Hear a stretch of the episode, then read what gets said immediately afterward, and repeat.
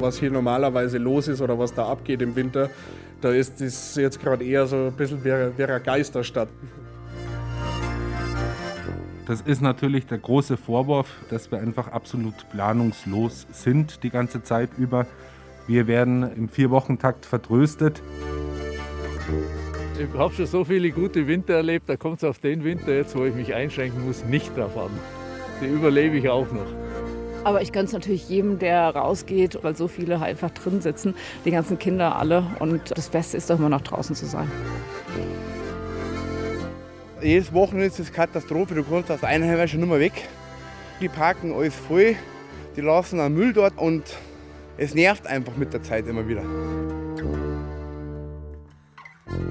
Wir haben einen Traumwinter dieses Jahr in den Bergen. Normalerweise tummeln sich in den Skiorten der Alpen den gesamten Winter über viele Millionen Ski- und Snowboardfahrer. In den Mittelgebirgen vergnügen sich Familien mit Schlitten, Tagestouristen und LangläuferInnen. Doch die Corona-Pandemie verdirbt den Menschen den Spaß. In Deutschland, Frankreich und Italien sind alle Skilifte geschlossen.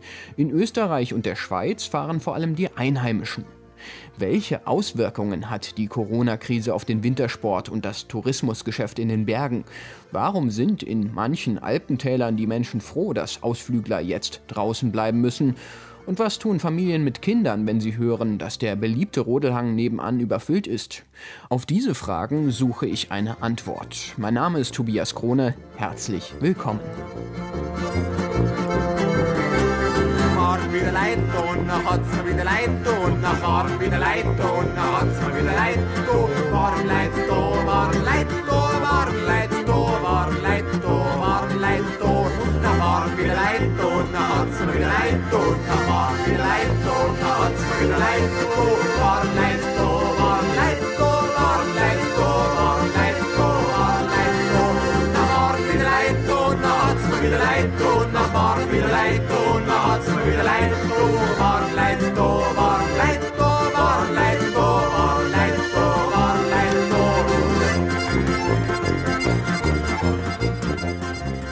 Ich beginne meine Fahrt im deutschen Zentrum des Skitourismus, im Talkessel von Garmisch-Partenkirchen. Hallo, servus. Servus. Die Skischule Sprenzel mit angegliedertem Skiverleih nahe dem Hausberg ist an diesem Abend in ein gespenstisches Halbdunkel gehüllt. Still ist es in den Ladenräumen. Doch die Laune ist überraschend gut. Der Mann mir gegenüber in modischer Daunenjacke freut sich über Besuch. Die Gesichtshaut unter seiner Maske hat erkennbar Sonne abbekommen. Seine blonde Lockenmähne quillt unter der Baseballkappe hervor. Ich bin der Quirin Sprenzel, ich bin der Jüngste im Bunde. Wir sind ein Familienunternehmen hier von der Skischule Sprenzel. Mein Opa hat das vor über dreißig Jahren aufgebaut und mittlerweile ist es mein Onkel, meine Mama und ich, die das hier weiter fortführen. Brutal, hier in diesem Eldorado von wunderschöner Winterausrüstung, ja. Neonleuchtende Skier. Alle frisch geschliffen und gewachst und dann stehen sie da und warten auf ihre Gäste, dass sie raus in den Schnee kommen, gell? Ja, so viel Skitour kann ich gar nicht gehen, dass wir alle Skier ja einmal durchfahren hier. Wie viele Skier haben Sie da so rumstehen? Oh, das kann ich einer gar nicht genau sagen. Das sind so viele mittlerweile, aber auf jeden Fall deutlich über sechshundert, siebenhundert Paar Ski hier in der ganzen Skischule verteilt. Und unter normalen Umständen wären die jetzt alle weg, oder? Also dieses Regal, wo wir jetzt gerade davor stehen, das wäre vor allem zu jetzt, zu dieser Zeit, so ziemlich leer jetzt gerade. Oder auch hier das Helmregal zum Beispiel. Also das wäre jetzt halt alles nicht so, wie es jetzt gerade ausschaut, sondern so gut wie leer geräumt.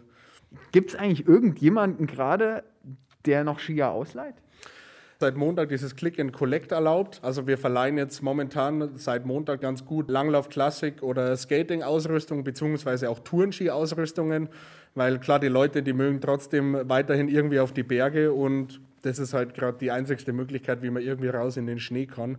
Also das geht gar nicht so schlecht, aber natürlich, also normale Alpinausrüstung oder Snowboards verleiht man natürlich jetzt gerade nichts. Was auch super gut geht, sind normale Zipfelbobs oder Schneeschuhe. Jetzt hat es ja heute ganz gut Neuschnee gegeben.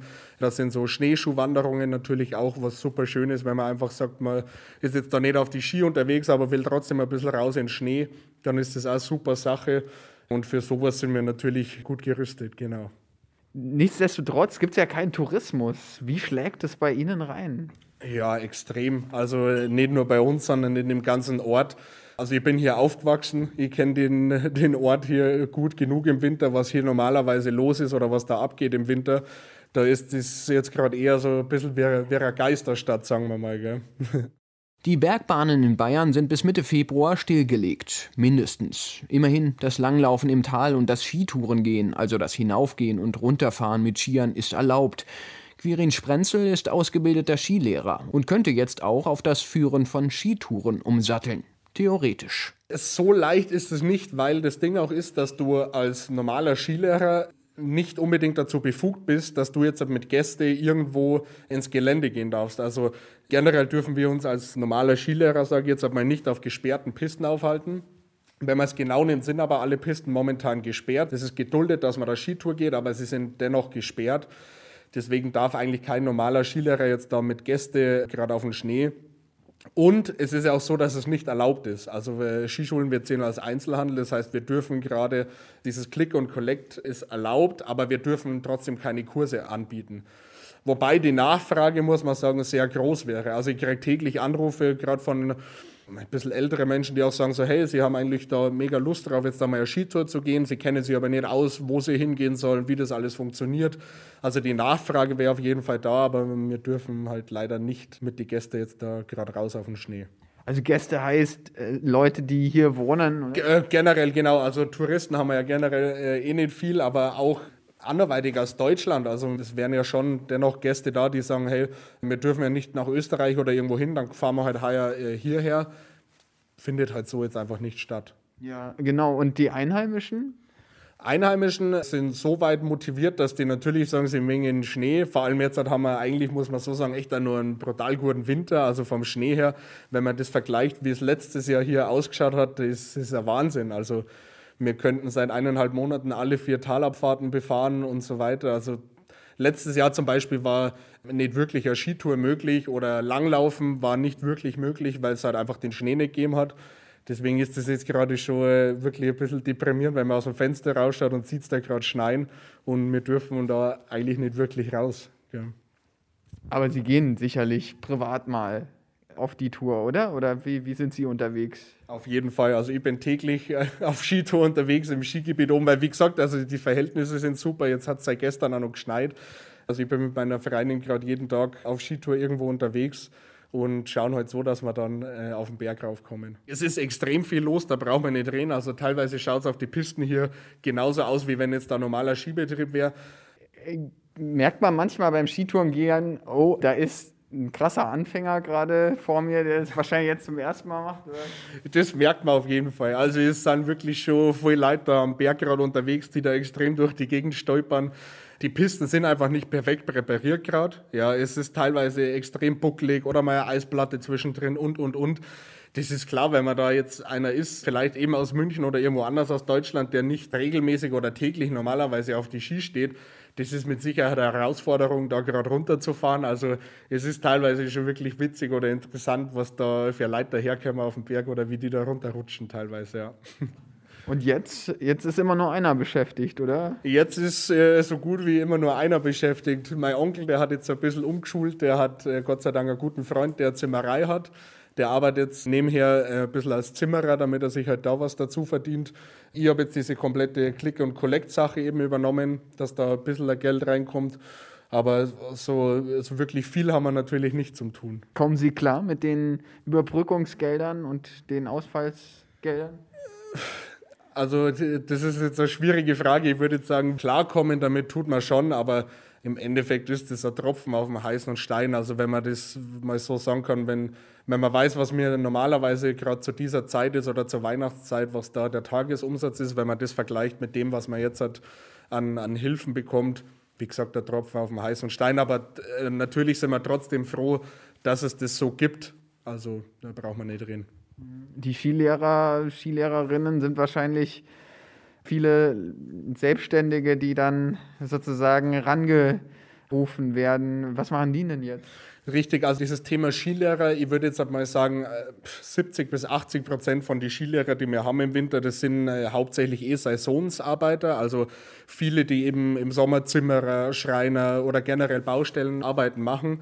die halt jetzt quasi gerade am Stempeln wären, normalerweise im Winter, und dann halt bei uns Skilehrer sind. Viele sind auch Schüler oder Studenten. Diese klassischen Stempler, die kommen, glaube ich, noch ganz gut um die Runden, aber nichtsdestotrotz gibt es auch ein paar Berufsskilehrer, die dann natürlich sehr darauf pochen, dass sie im Winter ihre Arbeit haben.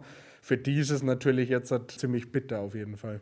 Gibt es sonst noch so ein interessantes äh, Erlebnis, was man in diesen Tagen so hat? Fällt Ihnen da was ein, wo Sie denken, das vergessen Sie auf keinen Fall, diesen Winter zwanzig einundzwanzig?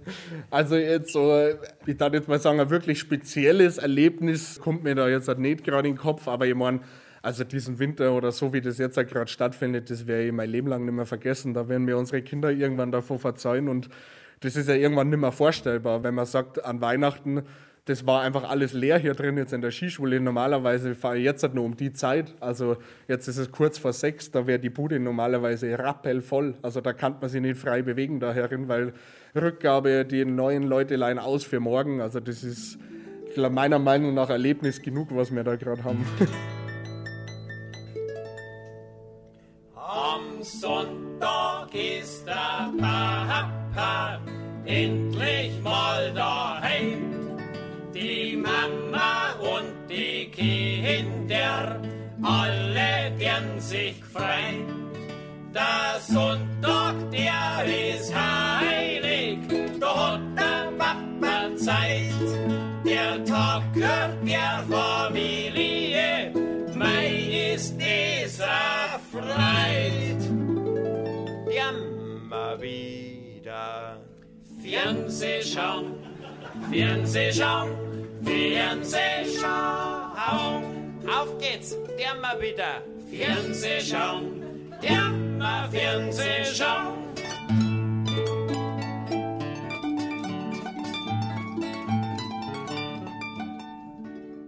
In der Ortsmitte von Garmisch, normalerweise ein Touristenmagnet, bin ich an diesem Abend für mich. Ringsherum sind Hotels und Pensionen in der typischen Jodelarchitektur, die für die Alpentäler bekannt ist und die alles noch ein bisschen bayerischer macht, als es ohnehin schon ist. Hier in der Chamonixstraße von Garmisch, also in der Innenstadt dieses Touristenörtchens, ist es wirklich sehr hübsch verschneit.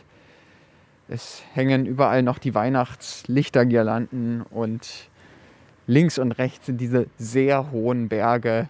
Zum Beispiel die Zugspitze mit ihren fast dreitausend Metern, die hier über den Häusern aufragen. Das Ganze ist eigentlich die perfekte Winteratmosphäre an diesem Abend, aber ja, ist nichts los. Die Hotels haben zu. Und ich bin jetzt hier am Hotel Garmischer Hof und ach ja, da ist schon jemand. Der Hotelmanager Daniel Schimmer, Drei-Tage-Bart, Fließweste, empfängt mich am Hintereingang des Hotels. Es ist biozertifiziert und eine der schickeren Adressen. Hotelportale im Netz geben als Übernachtungspreis hundertfünfundvierzig Euro die Nacht an. Doch wer hier einchecken will, kommt gerade nicht weit. Die Drehtür zur Straße hin ist verschlossen. Nach der Begrüßung werfen wir noch einen Blick auf das stattliche Hotelgebäude. Normalerweise jetzt hier in diesem Hotel, wie viele Gäste? neunzig bis hundert Gäste, wenn das Haus voll ist, je nach Belegung. Und das wäre natürlich jetzt Hochsaison. Viele Stammgäste, wo Jahr für Jahr kommen, um einfach im Winter in Garmisch-Partenkirchen zu sein. Ja, wir wären voll. Okay, dann gehen wir mal kurz rein. Gehen wir ins neue Restaurant, das ist ein bisschen warm, weil das ist natürlich alles runtergefahren jetzt.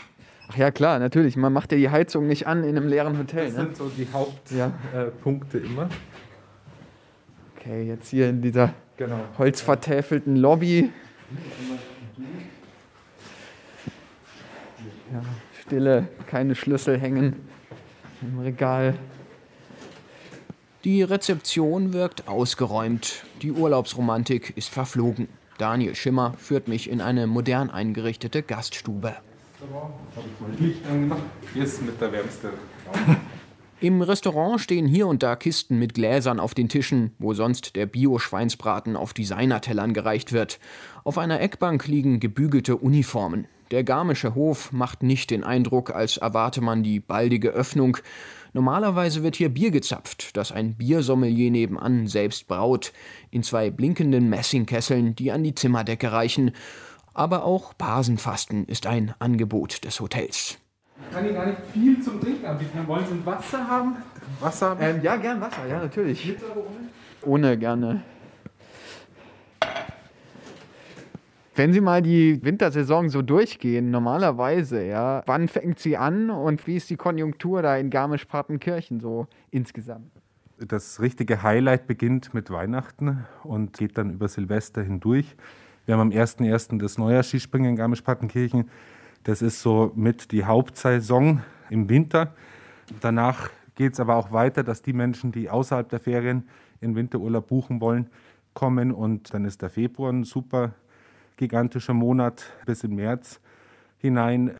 Skifahren kann man relativ lang auf der Zugspitze eben oben. Und dann ist der April natürlich völlig abhängig vom Wetter. Es ist ein Übergangsmonat. Entweder ist er noch sehr, sehr schön kalt, dann kann man noch wunderbar Skifahren auch. Oder es ist schon Frühlingstemperaturen, dann äh, lädt es zum Wandern einfach ein. Wie war das für Sie im November Lockdown? Da bereitet man sich ja schon auf die Skisaison vor, oder? Das ist natürlich der große Vorwurf, den unsere Branche der Regierung macht, dass wir einfach absolut planungslos sind die ganze Zeit über. Wir werden im Vier-Wochen-Takt vertröstet. Das ist genauso das gleiche Problem wie beim Einzelhandel, die einfach sich auf ein Weihnachtsgeschäft vorbereitet haben. Und so haben wir uns natürlich und unsere Gäste für Garmisch-Partenkirchen auf eine schöne Wintersaison gefreut. Und das ist natürlich alles unter diesen Umständen nicht möglich. Eigentlich lief der Sommer doch...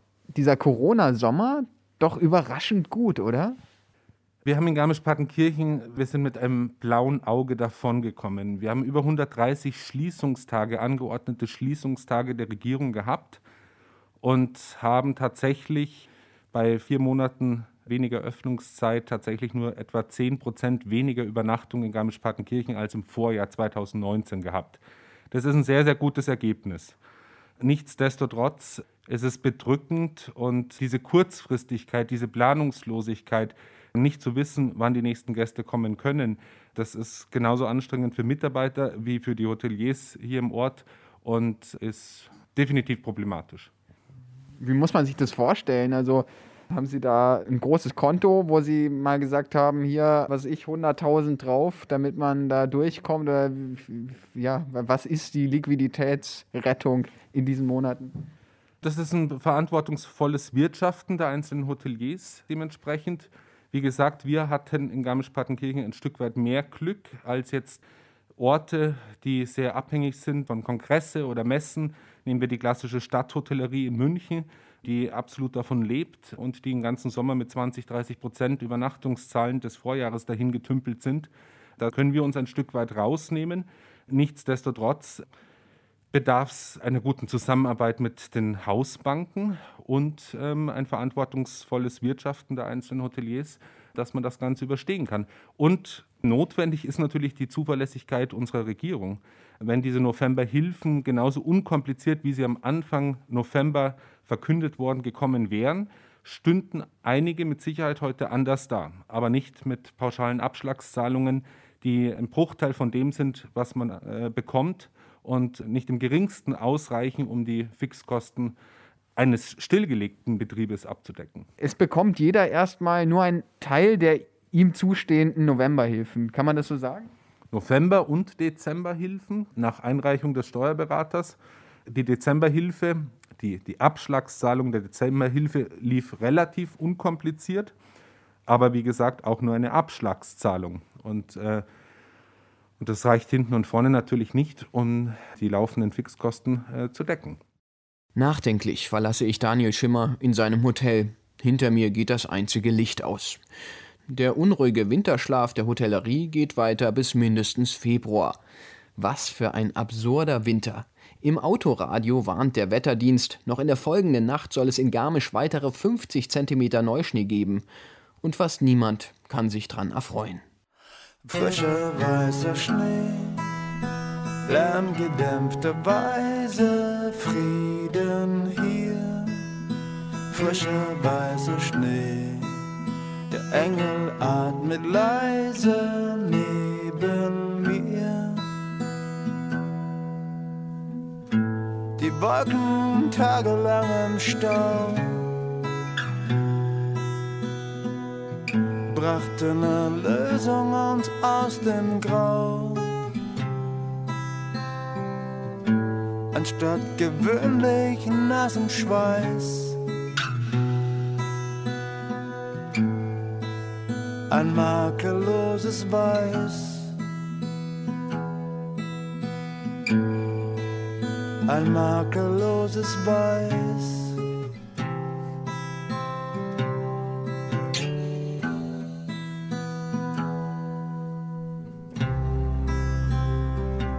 Nur wenige Kilometer weiter im Nachbarland Österreich sind die Skilifte geöffnet, ebenso wie in der Schweiz. Ein Appell aus Bayern, im gesamten Alpenraum an einem Strang zu ziehen und komplett die Skigebiete zu schließen, fand nicht überall Gehör.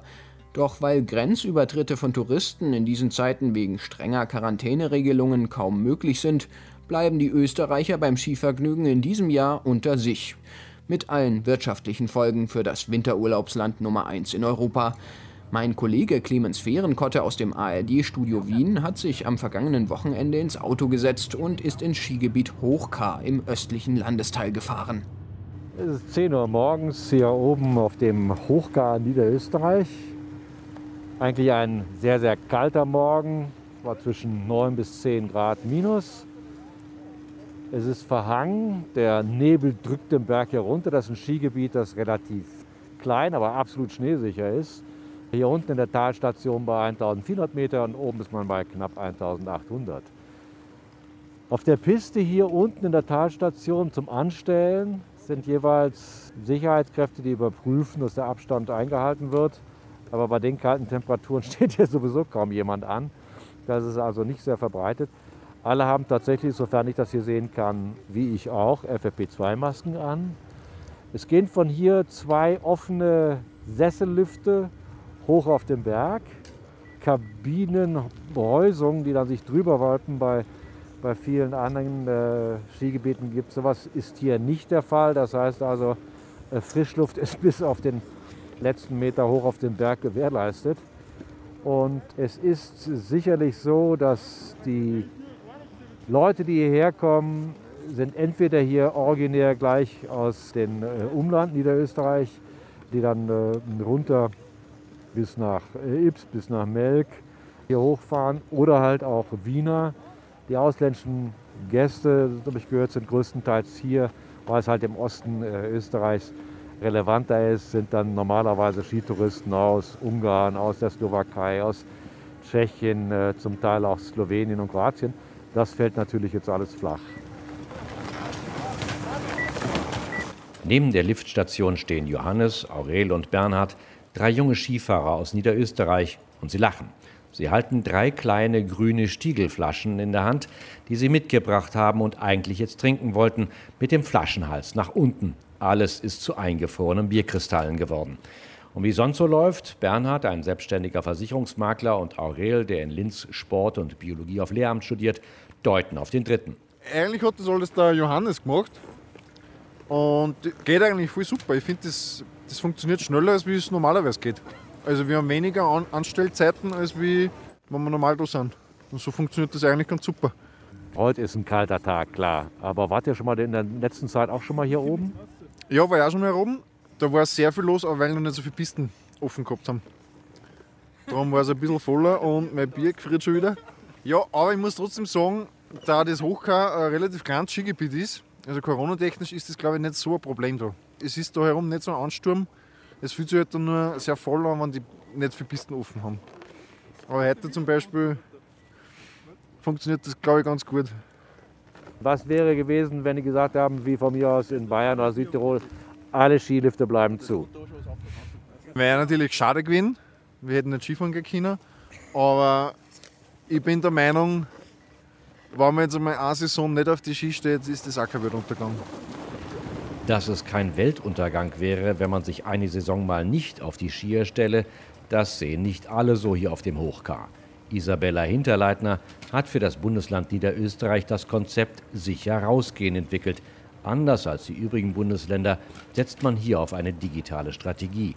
Ohne Online-Buchung kein Zugang zum Skigebiet.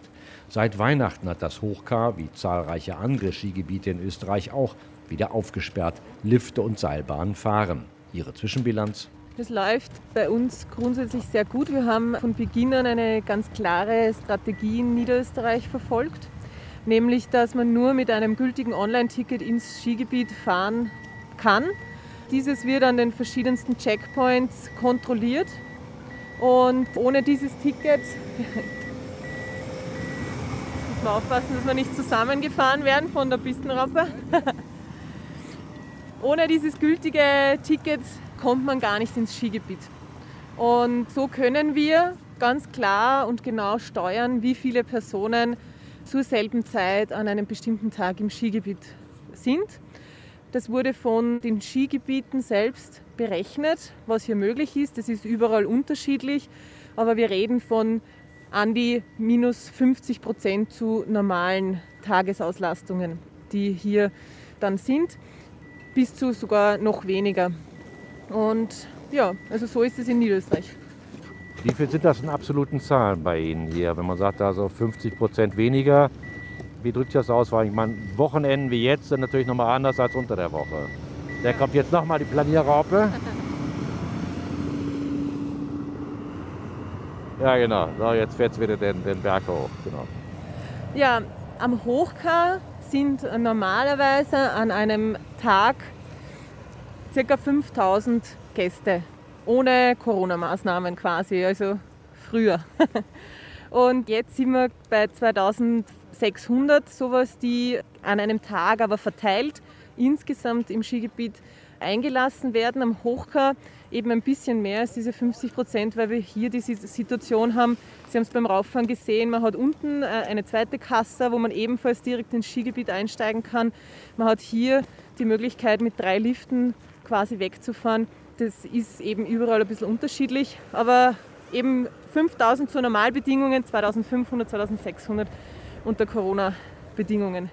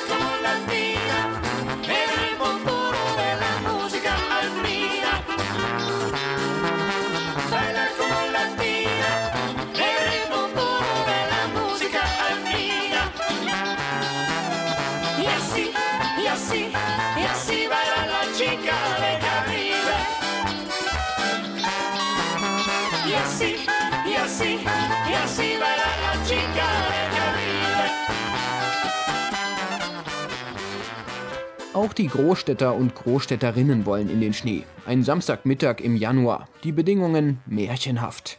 Immer dicker werden die Schneepakete auf den Bäumen während meiner Autofahrt von München ins bayerische Oberland. Manchmal rieselt der Schnee auf die Straße herunter. Ein Staubregen, der golden in der Sonne glitzert. Der Winter ist da in seiner ganzen Magie. Auf ganz natürliche Weise zieht es einen wie mich, der in den bayerischen Alpen aufgewachsen ist, raus in die Berge. Und offenbar nicht nur mich, wie ich am Parkplatz der Brauneck-Bergbahn in Lenggries feststelle.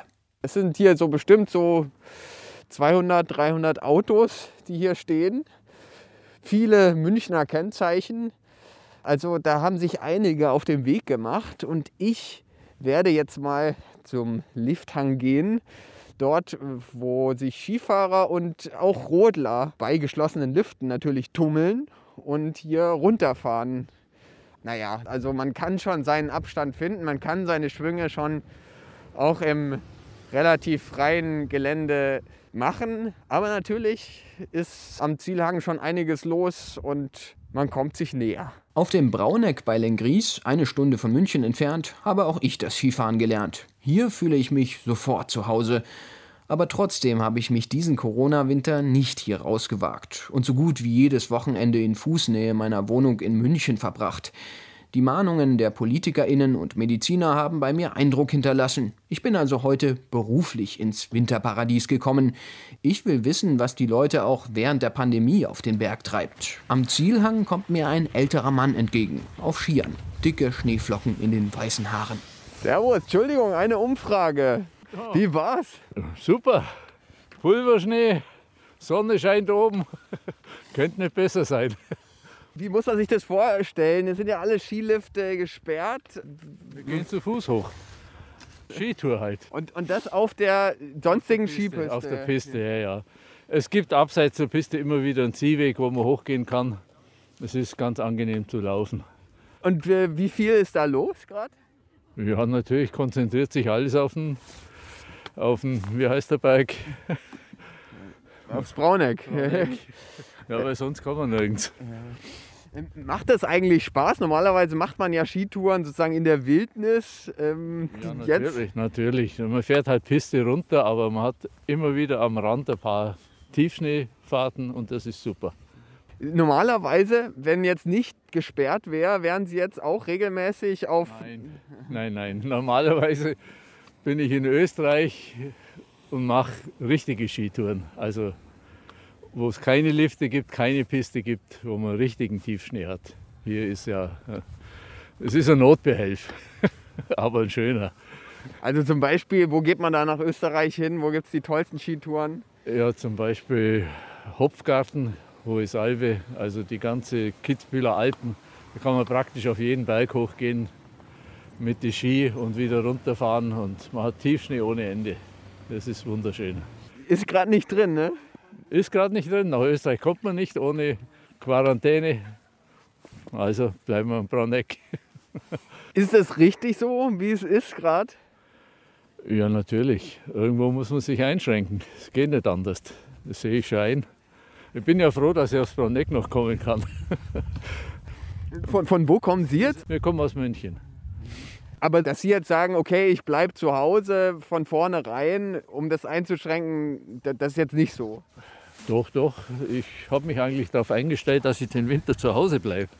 Aber wenn natürlich so ein Tag lockt und die Beschränkungen noch nicht so streng sind, dann nutze ich das halt aus. Gut, ich setze aber auch mal die Maske auf. Ja, im Tal muss man wieder die Maske aufziehen. Aber haben Sie Angst vor einer Ansteckung da oben auf der Piste? Und nein, ich bin weit genug von allen Leuten weg. Ich bin knapp achtzig, ja. Und habe schon so viele gute Winter erlebt. Da kommt es auf den Winter jetzt, wo ich mich einschränken muss, nicht drauf an. Die überlebe ich auch noch.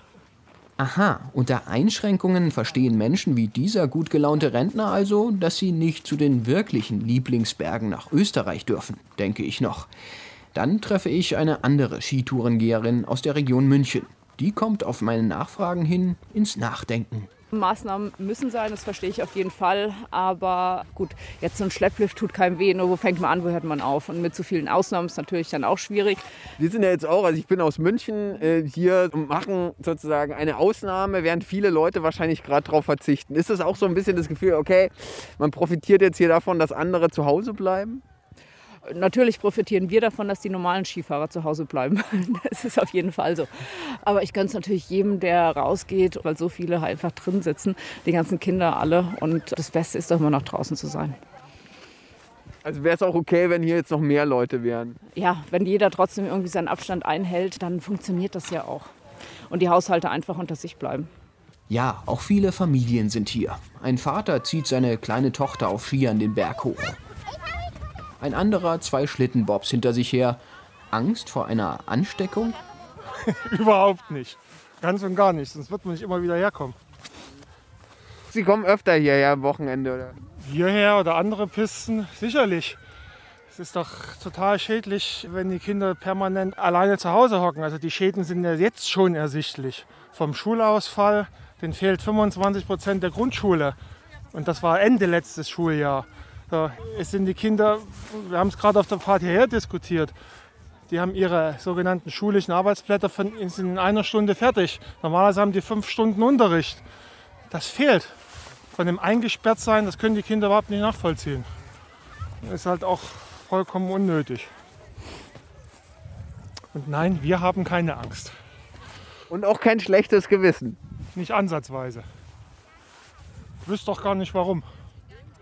Ja, und wem gegenüber? Unserem lieben Kaiser von Bayern. So, er sollte mal lieber zu Hause bleiben. Statt er reist überall rum und wir sollen zu Hause bleiben. Ich weiß nicht, ob er freie Autobahn will, keine Ahnung. Wir überlegen uns schon, ob wir an so einem Tag hierher fahren und schauen auch über Webcam, ob viel los ist oder nicht. Und wenn man die Abstände so gut einhalten kann, gefährdet man doch niemanden. Ich gehe jetzt auch nicht ins Altersheim und meine Urgroßoma besuchen, sondern mit den Kindern Schlitten fahren. Ne? Das ist, denke ich, schon ein Unterschied, dass jeder seine Mitmenschen so gut wie möglich schützen. Aber wie gesagt, wir gefährden hier keinen, weil wir mit den Kindern beim Rodeln sind. Alles ihre, die drei? Na, ich habe drei. Der eine ist noch im Auto mit dem Papa, weil das ist ein Freund. Wir treffen uns heute praktisch draußen an der frischen Luft und nicht drin. Das ist nämlich das Nächste. Dass man da schon auch überlegen muss, dass man halt jetzt momentan halt nicht mit vielen Leuten sich drin trifft, sondern vielleicht dann einfach sagt, okay, man geht mal rodeln. Ich bin auf der Autobahn und denk unter Nacht davon drüber nach, was alles passiert ist letzte Woche. So eine Woche wird sie jetzt sagen, die ist nicht so furchtbar lang, viel passieren wird da schon nicht, ich sag doch. Hab einen guten Job verloren, bin da überflüssig geworden, aber dieser Lauf hat mich noch gar nicht geschockt. Hab schon öfters neu angefangen, was meine Arbeit anbelangt, und auch diesmal hätte ich sicher wieder packt. Ich geh zur Haustür, nein, es ist erst halb drei, im Flur da riech ich schon, dass jemand raucht. Du hast einen Nachbarn da, er hat mein Bademantel an, auch da will ich dann alles und nimmer braucht. Jetzt hab ich nix mehr rauf, ich fahr am Brennen auf, lass alles hinter mir, will bloß noch weg von dir. Davon kommt schon der Gardasee, da tut's auch bloß noch halb so weh.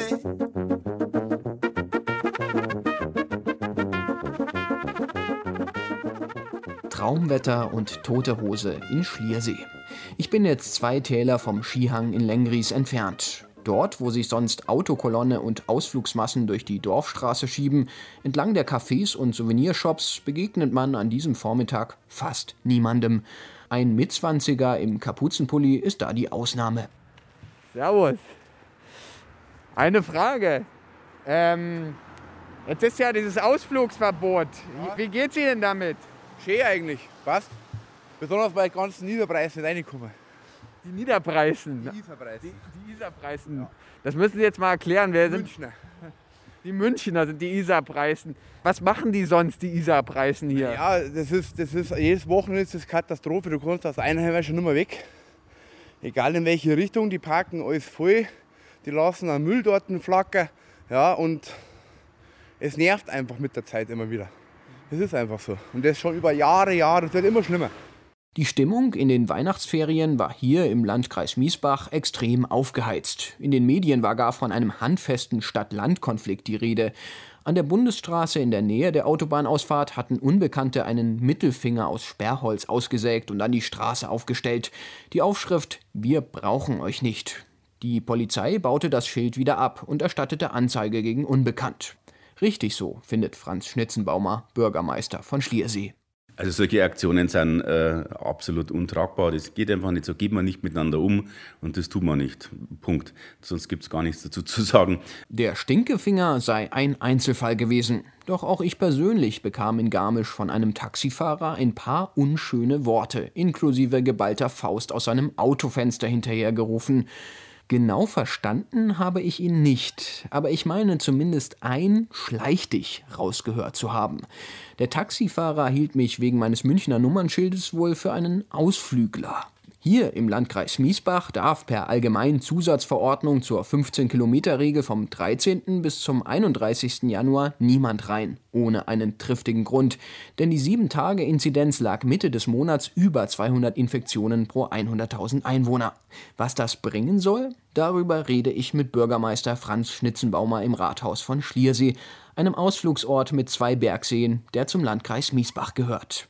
Merkt man eigentlich äh, jetzt diesen, ja, diese Besuchssperre oder Ausflugslockdown oder ich weiß nicht, wie man dazu offiziell sagt? Ja, diese fünfzehn Kilometer Regel, die ja jetzt gilt, die merken wir ganz deutlich natürlich. Ich war vorhin noch im Spitzing und habe nach dem Rechten geschaut. Es waren zwei Autos auf dem Parkplatz, also es ist nahezu nichts los. Im Gegensatz zu zwischen den Jahren, da war ja hier einiges los, wenn Sie das mal beschreiben könnten.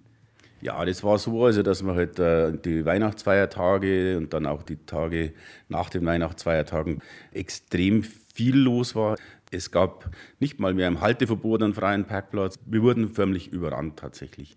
Und das Problem ist ja nicht, dass wir viele Tagesausflügler haben. Das Thema begleitet uns schon seit vielen, vielen Jahren. Wir sind eine begehrte Region, die Menschen kommen gern zu uns. Und äh, ich sage jetzt mal, der Großraum München, die Metropolregion München, das sind halt sehr, sehr viele Menschen. Und die möchten ihre Freizeit in den Bergen verbringen, was man auch versteht. Also das Problem ist nicht tatsächlich, dass viele kommen, sondern das Problem war jetzt in der Lockdown-Zeit, dass wir die Logistik in keinster Weise vorhalten konnten. Also mit Logistik meine ich jetzt tatsächlich öffentliche Toiletten, das Thema Bergrettung, das Thema Bergwacht unterwegs, das Thema Besucherlenkung, das Thema Krankenhaus. Denn viel mehr Besucher bedeutet ja auch den ein oder anderen Unfall, den es auf der Piste oder beim Schlittenfahren gibt. Und das hat uns dann schon sehr stark belastet. In den Medien zwischen den Jahren, da gab es Winterberg im Sauerland und dann gab es noch den Schwarzwald und dann gab es den Spitzing und den Schliersee. Warum ist dieses Problem in manchen Orten besonders gravierend?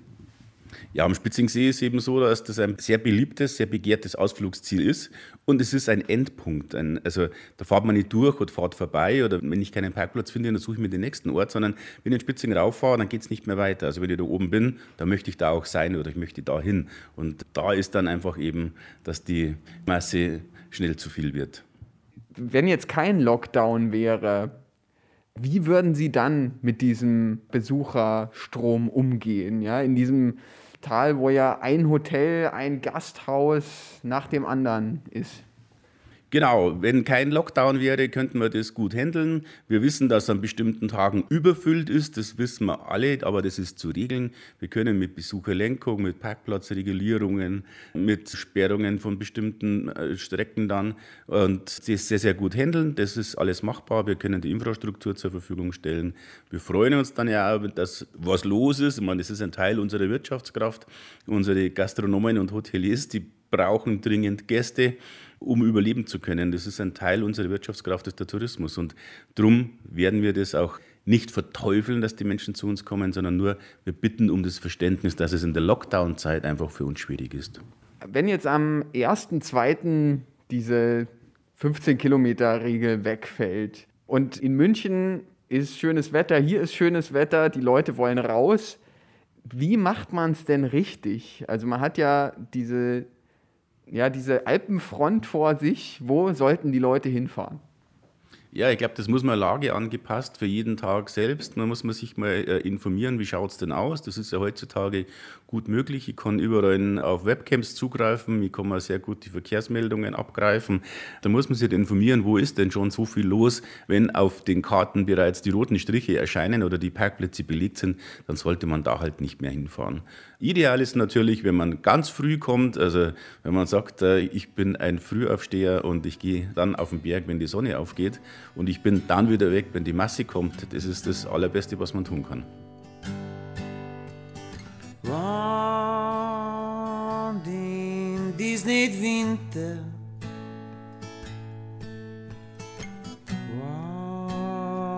und in die nicht Schien, Sohle wein, so viel Schnee im Hof. Rund im Doi und noch drum auf der Hee.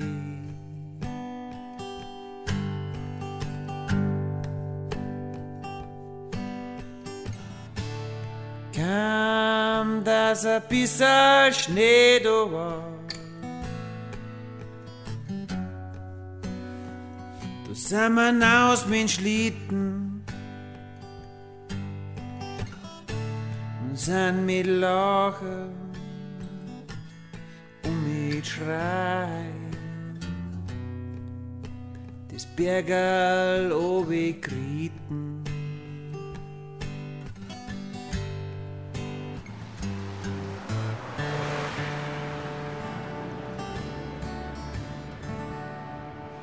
Steil geht die Stichstraße rauf zum Spitzingsee, der von Bergen umschlossen ist. Der Pass liegt auf eintausendeinhundertneunundzwanzig Metern. Hier fühlt es sich an wie am Ende der Welt. Und in diesen Tagen nicht nur geografisch, sondern auch wegen der Leere. Auf den verschneiten Parkplätzen nur eine Handvoll Autos. Unter einer dicken Schneehaube warten eine Pistenraupe und daneben die Stümpfling-Bergbahn auf bessere Zeiten. Ihr Geschäftsführer Peter Lorenz, rote Winterjacke, gemütliches, rundliches Gesicht, schätzt die aktuelle Schneehöhe auf einen Meter. Er blickt ernüchtert die von Schneekanonen gesäumte Piste hinauf. Beschneien haben Sie dieses Jahr gar nicht müssen, oder? Jo, haben wir schon. Wir haben eigentlich äh, vorauseilend beschneit, weil wir gesagt haben, wenn wir doch irgendwann aufmachen dürfen und dann haben wir zu wenig Schnee, dann wird es uns auch reuen. Und wir haben dann das Geld in die Hand genommen, weil es sind ja doch mit Kosten verbunden, und haben eigentlich ein bisschen gezockt und haben beschneit. Aber so wie es jetzt ausschaut, werden wir es vielleicht doch nicht brauchen. Jetzt wahrscheinlich sowieso nicht mehr mit einem Meter Schnee, da braucht man keine Beschneiung, schätze ich. Aber wie viel kostet so ein Tag Beschneiung? Das kann man jetzt nicht auf den Tag rechnen, aber wir haben jetzt am Spitzingen die Grundbeschneiung mit Strom und Personal, das sind ca. hunderttausend Euro. Und jeden Tag entgehen Ihnen jetzt wie viel? Unter der Woche ist weniger los wie am Wochenende, aber es ist jetzt, sagen wir mal, monatlich entgehen uns mit Sicherheit eine Million Umsatz. Also das ist so, dass ja sehr viele Seilbahnunternehmen, ich bin ja noch zweiter Vorstand vom Verband, da geht es wirklich schon ans Eingemachte, die müssen Kredite aufnehmen und das geht bis kurz vor den Schluss, und die Gefahr einer Insolvenz bei vielen Bergbahnen ist eigentlich jetzt schon da. Jetzt dürfen die in Österreich aufmachen und Sie müssen zubleiben. Ja, wie erlebt man das als Seilbahnbetreiber? Das ist schon sehr frustrierend, aber in Österreich ist es halt so, die fahren halt auch nur für die Einheimischen und für die Österreicher, weil es darf ja keiner rüberfahren nach Österreich. Also ist das für die Österreicher auch nicht rentabel. Es ist natürlich so, wenn jetzt bei uns das so wäre, man dürfte nur für die Einheimischen und für die Deutschen fahren, dann sind wir voll. Weil die, was den Österreichern ja abgeht in ihren Skigebieten, das sind die Deutschen und die Bayern. Und die würden jetzt dann alle bei uns fahren, darum ist das eigentlich nicht zu vergleichen. Im Grundsatz ist es so, dass das alles funktioniert in Österreich und dass die auch ihre Vorschriften einhalten und dass sie einen ganz einen gesicherten Skibetrieb momentan haben. Jetzt ist das, das Ausflugsverbot. Wie ist das für Sie? Ja, es macht uns jetzt nicht viel aus, weil wir ja die Lifte nicht aufhaben. Aber ich finde es, äh, das ist von meiner Meinung nach total verkehrt. Das muss jetzt sofort verschwinden, dass man in unseren Landkreisen nicht mehr fahren darf. Weil das, das schadet Ihnen nachhaltig? Ich meine, jetzt fährt ja sowieso, gibt es ja wenig Touristen. Ja, jetzt, jetzt schadet uns das nicht, aber ich glaube, es ist ja ein gewisser Imageverlust für unsere Region. Wir sind froh auf den Tagesausflüger, wir sind froh um jeden Münchner, der zu uns kommt. Weil bei uns ist schön, wir mögen auch die Münchner. Und warum sagt man jetzt, jetzt wollen wir es nicht haben, weil wir es nicht brauchen können? Also man muss halt wirklich dann auch Lösungen finden, gescheite Verkehrsleitsysteme machen, da wo man schon Jahre dran arbeitet, einen runden Tisch nach dem anderen bildet und trotzdem nichts passiert. Da müssen wir jetzt dran arbeiten. Und zwei Jahre brauchen Sie, um das wieder auszugleichen? Ja, das kommt jetzt immer darauf an. Die Rechnung machen wir jetzt erst dann am Jahresende. Schauen wir mal, was der Sommer bringt. Vielleicht haben wir wieder einen guten Sommer wie letztes Jahr. Weil letztes Jahr war ja gleich nach der Pandemie, haben wir ja dann öffnen dürfen mit Hygienemaßnahmen. Da war eher bei uns schon überdurchschnittlich gut.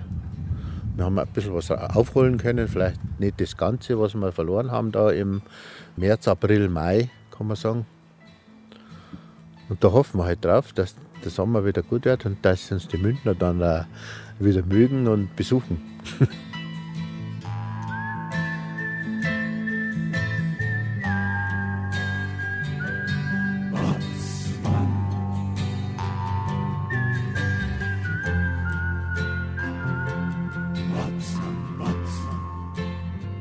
Hoffen auf bessere Zeiten. Das tun wir wahrscheinlich alle. Und das tun auch die Einheimischen, die Skiliftbetreiber, die Gastronominnen und Hoteliers in den Bergen. Das war unser Wochenendjournal Verschneite Berghänge, verwaiste Skihänge, Wintersportgebiete im Lockdown. Fürs Zuhören bedankt sich Tobias Krone.